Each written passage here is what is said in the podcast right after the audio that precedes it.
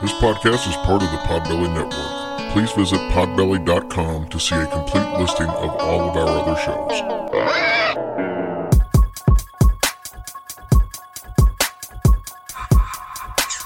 About to be a fun ride. Follow along, watch as we slide. Paranormal just hit the lights. Goosebumps all through the night. Mixing just a little bit of twain. That girl sure can't do a thing. Together, hillbillies go insane. Laugh so hard it'll hurt your brain. Podcast you won't ever change. These two here, they got the recipe. Sit on back and listen in to some of our darkest mysteries, eh? Welcome to Hillbilly Horror Stories. And now here's your hosts, Jerry and Tracy Polly, and their dog Ninja. Hey guys, welcome to Hillbilly Horror Stories midweek episode number 19. Uh, this show we've got JJ Crane. We told you a little bit about him last week. He's an author. He's got uh, several books out, several more coming, and great personality. He used to work on the Ricki Lake show. Oh, Ricki Lake. Nice. So, but yeah, he did a lot of TV stuff and, and springboarded into Good for uh, him. being an author. So, the story that we're going to talk about tonight, it's a cemetery story. okay. Pretty cool. It's called the Silver Cliff Lights. Sounds interesting. So, silver was discovered in 1880 in Wet Mountain Valley in Colorado. Prospectors, as you can imagine, they flocked to this area in Colorado. And soon the town of Silver Cliff was born and had about 5,000 people. Okay. From nothing to 5,000 people. The silver soon ran out, though, and the town dwindled down to about 100 people. Now, above this town, up on a hill, was a graveyard. Strange happenings have been reported in this graveyard all the way back from when the first bodies were actually buried there. The first was reported by a group of miners. Now, they saw faint blue lights floating above each grave. Their stories were pretty much, I guess, poo pooed, though, because they had just left one of the local saloons and may have been a little bit tipsy. Mm-hmm. So nobody wanted to, uh, you know, take the word of some drunk people, miners, that said they go by and happen to see some lights. Soon, though, some sober citizens started to see these lights. In 1956, although the Wet Mountain Tribune wrote a story about the lights, in 1967, the New York Times wrote a story about it. So they're starting to pick up some steam. This brought a bunch of tourists to come see the ghost lights. The town began to grow again. Two years later, Edward Linehan from National Geographic wrote an article about his own experiences there in the small town. So the night that he arrived to town, uh, one of the locals by the name of Bill Klein drove Linehan out to the graveyard. They no sooner got there than they turned the car's headlights off, and Klein started pointing and said, There they are. You see them? They're right over there. And he did see them. Round spots of bluish white light Cool. above all of the graves. Linehan stepped towards one of these lights, but it disappeared. But then it started gradually reappearing again. He points his flashlight towards it, but all he could see was an old headstone. They spent the next 15 minutes looking around trying to find an ex- exclamation. Where could these lights be coming Yeah. from? mhm. Klein told Linehan that most of the people think that it was from the town's lights reflecting up there, or the lights from nearby Wet Cliff. Linehan pointed out, though, that these two towns were so far away and they were so small, there's no way that they could have caused this phenomenon. Klein pointed out that he and his wife have seen um, the lights going on here when there was a really thick fog. So if there was a really thick fog, there's no way there could have been a reflection that where you could barely see Right. your hand in front of your face. There's no way that you could have seen the uh, the stuff coming from the two towns. The lights still appear today. Some think that the lights are um, from produced by some kind of radioactivity, but nothing shows up if somebody brings a Geiger counter out there to check it out. So that's, that can't be the case. Another thought is that the Cheyenne and other Native American shamans would actually go up when they were on their deathbed to a hill that they would call Death Hill when it was time for them to pass on. They would sit on the hill and just wait until the spirits would come and take be taken from them. Oh man. So a number of Native American tales mention dancing blue spirits in these locations. Old timers from the area, though, they think the lights are something else. They think it's the lanterns from the dead miners that are still looking for silver up there. Oh, wow. So That's cool. I thought it was kind of cool. I think I like the lanterns part the better. And I think if I if I remember correctly, and I, I didn't write this down, but there was I read a, a bunch of different things on this. I think they actually only buried three people there. In that It- cemetery? Yeah, and it was like the three people that were part of the fa- the guy who founded the cemetery. He built put three people there, and it was all members of his family. and Nobody else was ever buried there. You. Oh my gosh. I could be wrong on that, but That's that's wow.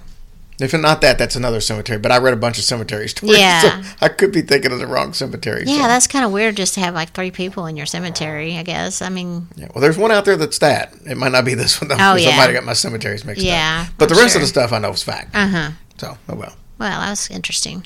All right, let's listen to JJ Crane.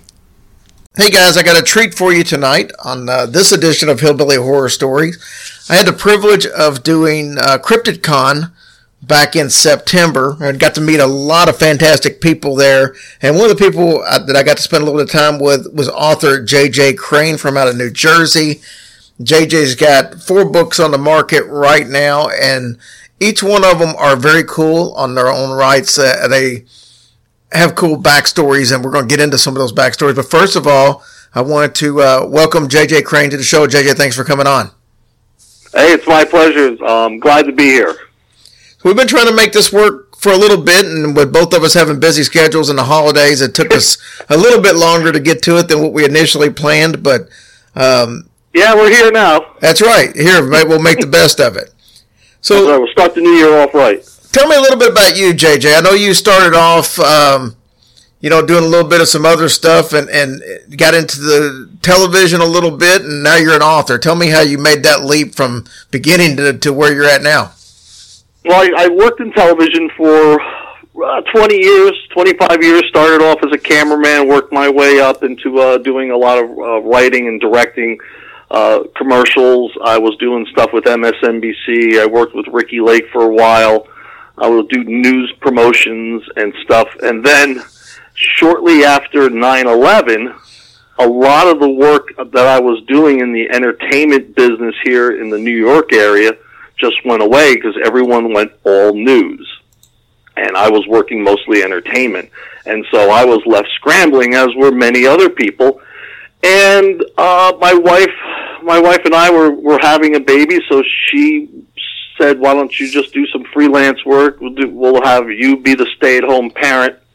And so I started doing that. So I started doing a little more photography. I started getting into writing, and then I always wanted to write a book. So I sat down and started to write the Jersey Devil, and I, it it was not an easy go, as anyone who's tried to write a book would know. Um, there was a lot of you know starts and stops, and and all this all that happened. But in time, I eventually just developed the discipline and sat down and wrote the Jersey Devil. It was kind of a I, I'd written a short story a long time ago, and I wanted to take the short story and make it into a novel. Well, the novel just became an entirely different thing than the short story. But for whatever reason, it was always the Jersey Devil because I'm from Jersey. You know, the the folklore of the Jersey Devil is so um, big here. I mean, you know, we have a hockey team named after it, and um, and so I just went with that and just wrote the Jersey Devil. It took a long time, but once I got the discipline down on how to you know go about writing a book, I just kept writing. You know, it's funny because, like you mentioned, the uh, the hockey team. You Yeah. know, I've been a sports fan my entire life, been a paranormal fan my entire life, and I never made that connection until probably three years ago. yeah, yeah, the Jersey Devil. That's it. So It's tell, a, it's a, it's a, it's, yeah. no, so, so tell me a little bit about the book itself. You know, it, it's a it's a fictional book, correct? Yeah, well, it's a fictional book. So the book takes place in the Pine Barrens. There are some strange, bizarre killings that are occurring there. And this detective is on the case, and of course, the detective doesn't have any inkling of a Jersey Devil. He's just trying to solve this these bizarre murder cases as he's looking at them. And uh, there's this paranormal journalist who who's reading about these things and then doing a little investigating on her own. She goes, you know, these things line up.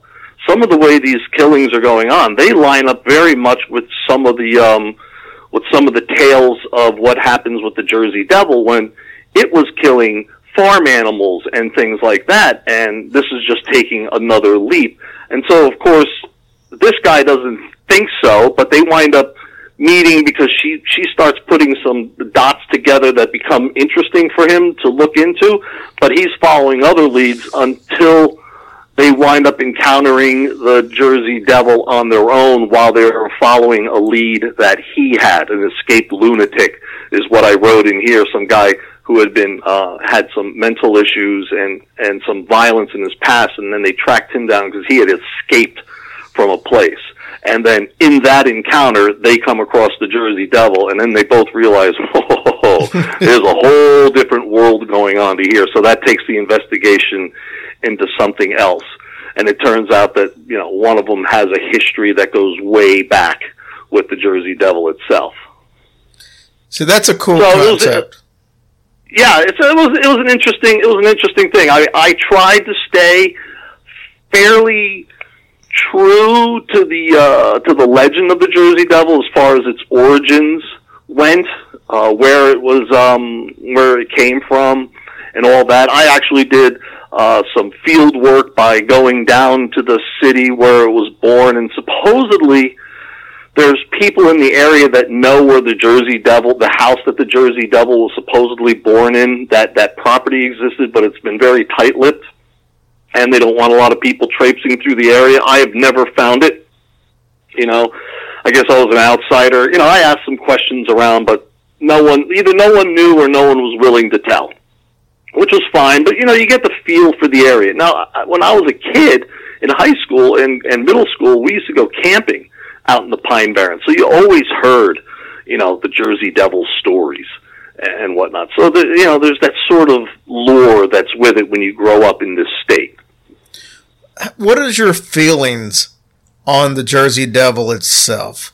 Do you feel like there's any credibility to the story? Not necessarily that you believe that there's a cryptid running around that fits the description, but do you feel like there was something that took place, maybe a, a baby that, that was born that, that maybe was just, you know, not formed properly or something? What, what is your thoughts mean, on the legend? It could, it could be. I mean, you know what? It could be a combination of things. I mean, you, you think about stuff that goes back to the um, to the mid 18th century, late 18th century, and and the belief structures that they had in the supernatural, or things that they may have seen, or odd odd animals that could be mistaken for different creatures. It's quite possible that it could be something. Do I believe in in like the baby shot out of this woman and up the chimney and screamed off into the stormy night as the as the lightning and thunder crackled away and it screeched off into the distance? I don't believe in in a literal thing like that.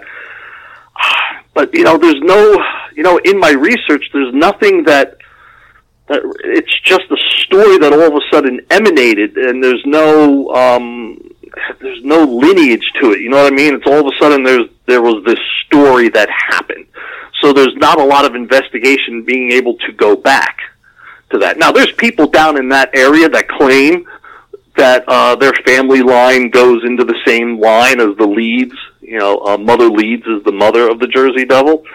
But um, do I, I? I have a hard time taking that leap with it. I know there's people that I've met at various book fairs that and and and festivals that that believe in it wholeheartedly, and that's fine. That's fine. I would need myself. I would need a little more evidence than um than just you know someone's word. Like for Bigfoot, I I I take that as far more of a credible thing than I would the Jersey Devil. Well, that's that's going to be a perfect lead in because Yeah. you're you're just beyond the shadows book. That's a two part series. Yeah, the third one is. I'm just about done with the third one. The first draft is just about finished. Oh, awesome! So the reason tell tell everybody why why you actually wrote this book. Well, the, the first the first uh, the first book was sort of written because my kids were huge fans of the show Finding Bigfoot when it came on, and I was always a fan of of those things of Bigfoot way back in the day when I was a kid and all. And they sort of just asked me, they're like, Dad, could you write a cool Bigfoot book? And I sat down to do it. I actually went out on a BFRO expedition out into the Allegheny forest in Pennsylvania, and I because I wanted to have a sense of what that was about. And so, you know, I just I, I sort of just took it on and just created these characters and and and I went with it. And of course, it takes place in Oregon, but I had never been to Oregon before. Didn't know anything about it, and so just using a lot of Google Maps and research and everything, I was able to replicate the forests that everything took place in. I you know, and then I would take a lot of sightings that went on out there and reports, and just sort of cold together this story. Let me tell you what I like so, about this book. Thank you. Yeah, go ahead. I'm sorry. You're yes. okay. Uh, here's what I like. I can't tell you how many times I've watched a horror movie or something of that nature, and there'll be one person left out of a out of a yeah. you know group, and it's like, you know, when the police show up, they're getting blamed for that, and that's yes, yes, yes. That's kind of the premise here. Well, it it starts off that way. That there was this the the the, the one of the there's two leads, and the, and the the male lead Chet um, he had actually gone to jail because he was the lone survivor of a Bigfoot attack, and you know he claims his innocence, but someone had to pay for the crime, even though there was no evidence that really linked him to it. It became circumstantial. He goes, he spends 12 years in jail, and then comes back out. But there's guys that had gone back up into that area and found the evidence of the Bigfoot attack that no one else was able to find, and and then he kind of gets roped back into going back up into that area, where again, once again, they encounter Bigfoot, a whole bunch of them. that's what happens when you tempt fate. That's right. That's right. You know, he shouldn't go back, but he goes back, and you know, it's it's another mad dash through the uh, the Oregon thick forests. So uh, that book, you know what? That in that book, has done surprisingly well. I, listen, you never know how well a book is going to do, and that book seemed to do very well in the Bigfoot community. And and if you look on Amazon or Goodreads, for the most part, people give it really good reviews, and I've been very very happy with it. Uh, so much so that I wrote a second book because I had a bunch of people email me or message me on Facebook or told me at different book fairs that I would be at that they really enjoyed the first one. Would you write a second one? And the first one was actually written with the idea of being a standalone. And I was able to find enough enough of a I guess leeway in the story that I could make a believable second book. Uh, because the thing about writing these books for me is, is I tried to make them as realistic as possible. Uh, that's why I went on one of those um, BFRO ex- exp- expeditions because I wanted a sense of what one of those research outings was like. You know, there's only so much that you can get from watching the TV show. So I wanted to be there. I wanted to get a sense of the people. I wanted to get a sense of the passion that's there for it. And so in writing it, I just wanted to, I wanted to have a bit of that realism uh, along with sort of the, the the, the fictionalized version of what could happen on a on an expedition that goes terribly wrong. Yeah, we had a uh, a friend of the show that does some, uh, for lack of a better term, amateur uh, Bigfoot hunting. And yeah, but you know he's he's way more advanced than somebody like me, just walking out through the woods, just looking around like mm-hmm. a bird watcher. But he was telling us yeah. the things that they look for, like the the places that they go to. It's got to have a a water source. It's got to be this type, and it was all the different things that I never have heard before on any of these shows. So yeah, until you get out there and do something like it, you probably don't know the half of it. Yeah, well, the one that I went on was um, was in Allegheny National Forest in the middle of northern Pennsylvania, and it's where the Jacobs photos were taken. Now, I, um, I'm sure some of your, listeners who are Bigfoot aficionados know of the Jacobs photos. Um, these these these brothers had um, hunt uh, trail cams out in the woods, you know, for hunting. You know, they were scouting out hunting areas, and they spotted what looked to be uh, baby Bigfoot. There's two frames. And there's been great debate going back and forth as to whether it's an emaciated bear or it's a baby Bigfoot. Um, listen, people can draw their own conclusions. I'm not an expert in that area, so I'm, you know, yeah, I don't know. But we went to the spot where the trail cam was set up in the tree, and they did the whole thing to scale. And we were out there, and we heard stories. I mean, there was people in the area that relayed stories that uh, sounded good. You know, um, they didn't sound. You know, they weren't like so over the top where you're like, you know, now they're making it up as they go along. I mean, it did sound very truthful. Well, it was interesting. We we never heard or found anything that night. We scared up a couple owls, but we never uh, we never came across anything Bigfoot related. You know, Let me ask you but this: it was cool. Yeah, the Bigfoot community can be very uh, fickle. Uh, and what Yeah. I mean, mean by that is, like, for example, your your story, uh, your first book, uh, Just Beyond the Shadows, it involves a Bigfoot attack. Did you get any backlash from people saying, "Oh, Bigfoot wouldn't have done something like that"? They're more gentle, or did you get any of that at all? No, I didn't. You know, and and you're right because if uh, there's pl- I, I, there's plenty of um, Facebook groups where they'll you'll you'll hear some of that, and I really didn't. I really didn't get that. Um, my second book, which doesn't have uh, nearly the the violence in it, because I just took a different I took a different slant with it. Someone who had read the books actually left a note that said, "I think this is more probably what Bigfoot's like than the first book." But they didn't they didn't attack the first book. Um, I think because I I think people didn't do it that way because the first book isn't written, I believe, in some like slasher horror B movie style. That you know, it there's there's a legitimate process going on with this crew that's going out into the woods. You know, they've got they've got their thermals. They've got the audio recordings, the video recordings. They're doing wood knocks. They're they're spreading out throughout the woods in a way that we could triangulate and have communication. So I think in a very real way, it wasn't anything typical of what you would, you know, like a campy horror movie, if you know what I mean. Right. So let's go on to Outpost Nine. You've got a really cool story that led you to read the, uh, to write that book. Yes, um, I had.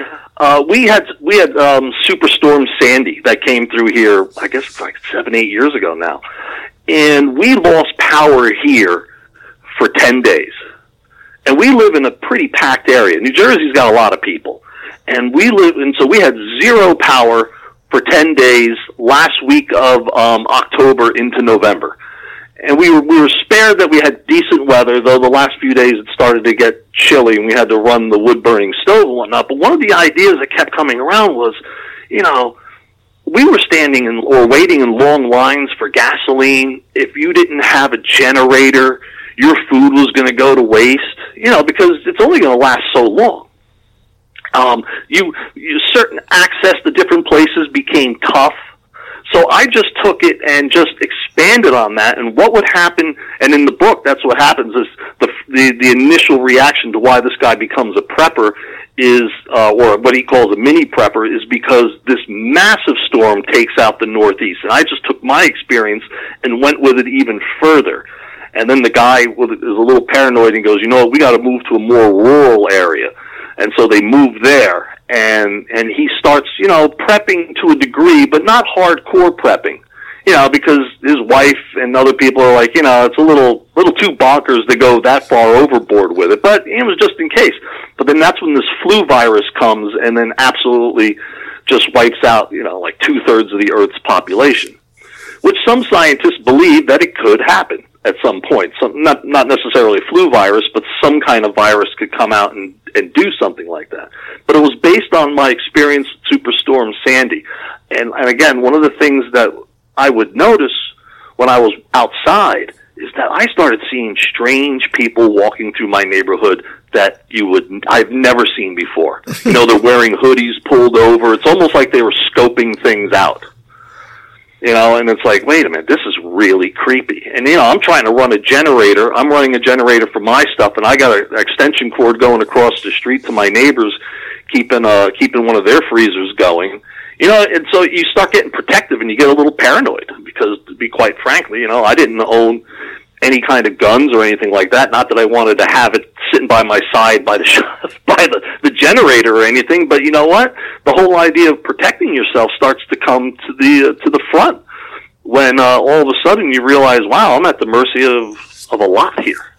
It's funny that you bring up the fact of seeing the strangers in the neighborhood because we I had a, a friend of mine that he's had a similar story. They were out without power for like three or four days. It wasn't as long as yours, but he was telling me he'd lived in his neighborhood for like 20 years. And he said during, on about the third day, he would see people walk around the neighborhood that he had never seen in, in his 20 years of living in that neighborhood. So it's funny that both of those Oh, yeah. stories were similar.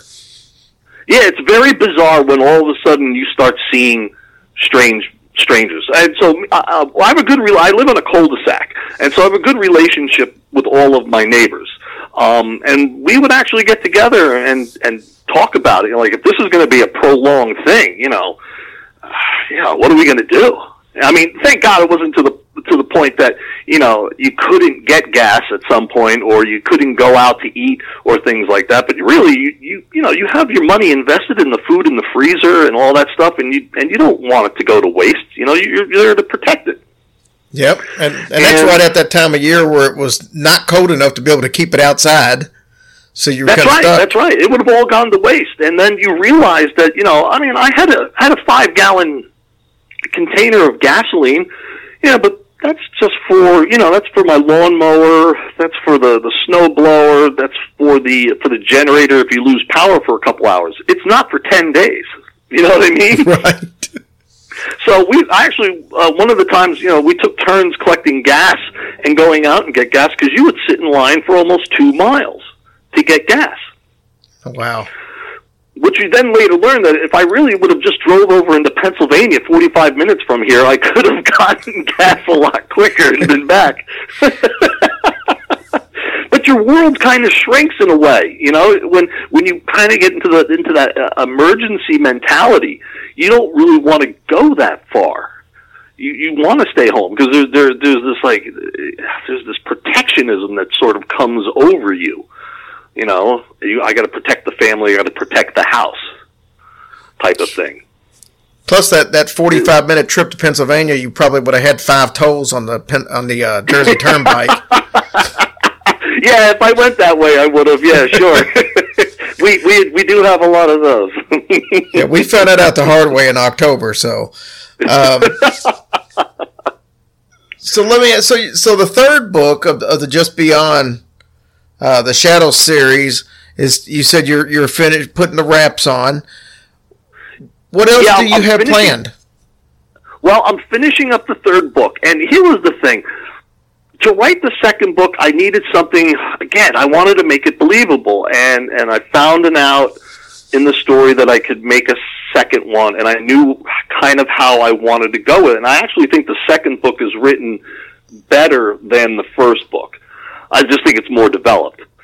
Uh, people again were going, I hope there's more to the series. I hope there's more to the series. And, you know, listen, these two books have, you know, I mean, I'm not going to retire on them, but they've done, they've done all well. They've done okay for me. You know, they put, they put a little extra scratch money in your pocket. and, um, but the thing was, is what's the story? What's the story going to be? So what I wound up doing with this was I got the two main characters, uh, Chet and Corinne. They've they've formed a nice entity. They're they're doing serious Bigfoot work in um in the the northwest, and then they, there's a um a doctor from the, the a university in Nepal who has stumbled onto some Yeti footage and some Yeti experiences, and he calls on them to come out to help them track down Yeti. Oh, it's a nice and twist. so the te- and the tw- and so this team goes out to Nepal and they go up into the Himalayas and and start to uh you know now we're going to have Yeti encounters rather than Bigfoot encounters because I just didn't know what else to do. I was thinking about bringing it to the East Coast and and doing something in upstate New York because the Whitehall area of upstate New York, uh, western Vermont, has a lot of Bigfoot stories. And I thought about doing something up there, but I couldn't. I couldn't come up with a with a. I couldn't come up with a story that I could work through. But the but going to the Himalayas for whatever reason and doing Yeti that that that seemed to, to work better. So, what do you think?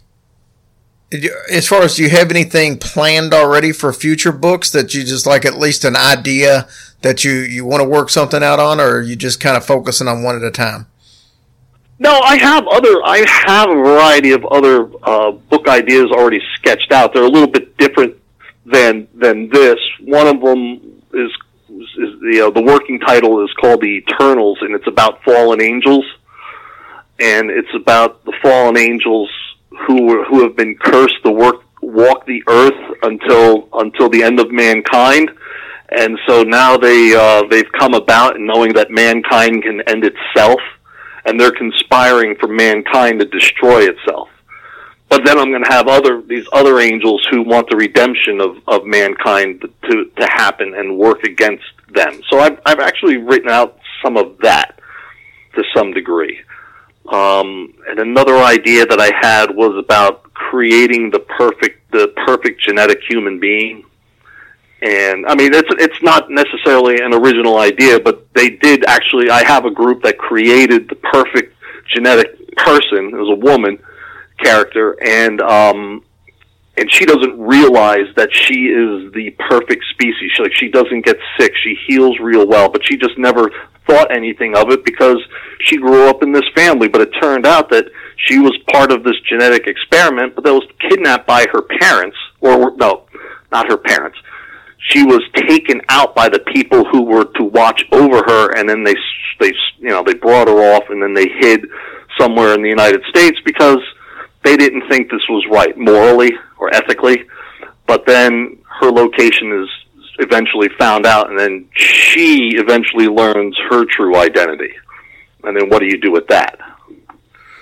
Yeah, I mean, I know. But again, I was gonna say I know how I felt when I found out I was the perfect species, and it's tough to deal with. I feel I feel bad for. Her. all those other poor people. uh, but yeah, the, those are some of the other ideas that I have. Um, I actually wrote a second part to Outpost Nine. Uh, there's a second book that continues on, but I haven't sat down to um, to clean up that that one. And to be honest with you, the reason that I've been writing the Bigfoot books is because people ask and they make me the most money Yeah, that makes sense. and you know, and so some of it is a business, but I but I also won't I won't cheapen myself to just write a schlock book to write schlock. I, I will be honest. This this third book has been really tough to write. Usually, it takes me four or five months to write a first draft, and this one's taken me almost a year Oh wow. because I've just because I've just struggled with trying to keep that same spirit, trying to keep that same realism, and and I want the people who have enjoyed the first two books a lot to enjoy the third one. I don't want anyone to write a review like he threw in the towel. He, you know, you know what I mean. This is just for the sake of a third book. I don't want that. I want to keep the spirit uh, of of the first two books going. I also want to honor the people who enjoyed the first two books, who who are who are passionate about the subject, and and I, and I want to and I want to honor that. And it's and it's tough. And you know when you're when you're trying to come up with this third idea, and you're and you're and I'm trying not to retread through ideas that I've already used. So uh, that's that's been somewhat of a struggle. Though the book is, I should be. I'm hoping to finish up this week or next week the the whole first draft, and you know I, I regain some momentum for the end. And um, I think I think I think people enjoy it. I'm hoping, I'm really hoping that I could have it out by the spring, but that could be a bit ambitious. Well, obviously, once you get it out, uh, hit us up. We'll put some links and stuff up on our Facebook page and Twitter. I'll appreciate that. I appreciate that. JJ, it's been awesome having you on the show. Tell everybody how they can get your books and, and keep up with you on social media. Oh, I'm on JJ Crane author on Facebook. Uh, JJ Crane Author on Instagram, and all my books are available on Amazon. You get it soft cover or you know or ebook, whichever one is the most convenient for the people you know who are reading. Uh, they, they you know they, it's a print on demand, so it's boom, it'll be there you know within a day or two that you order it. Sounds fantastic. I appreciate you coming on, buddy, and we'll be looking forward to talking to you in the future. Well, thank you so much for having me on. It was it was a great time. He's so much fun. He's got so much personality. Yeah. So I can't wait to get him on again. We'll definitely get him on again, especially when he's got his uh, new books coming out and we got some other stuff. But we got a couple few other surprises that uh, he may be working on for us. So Good. Exciting. all right, well that puts another one in the books. It does. and we just want to say we love you guys. Thank you all for hanging in there with us and hope we are doing these stories justice for you all. Yep, we hope so. Thank you guys. We'll see you soon. Love ya.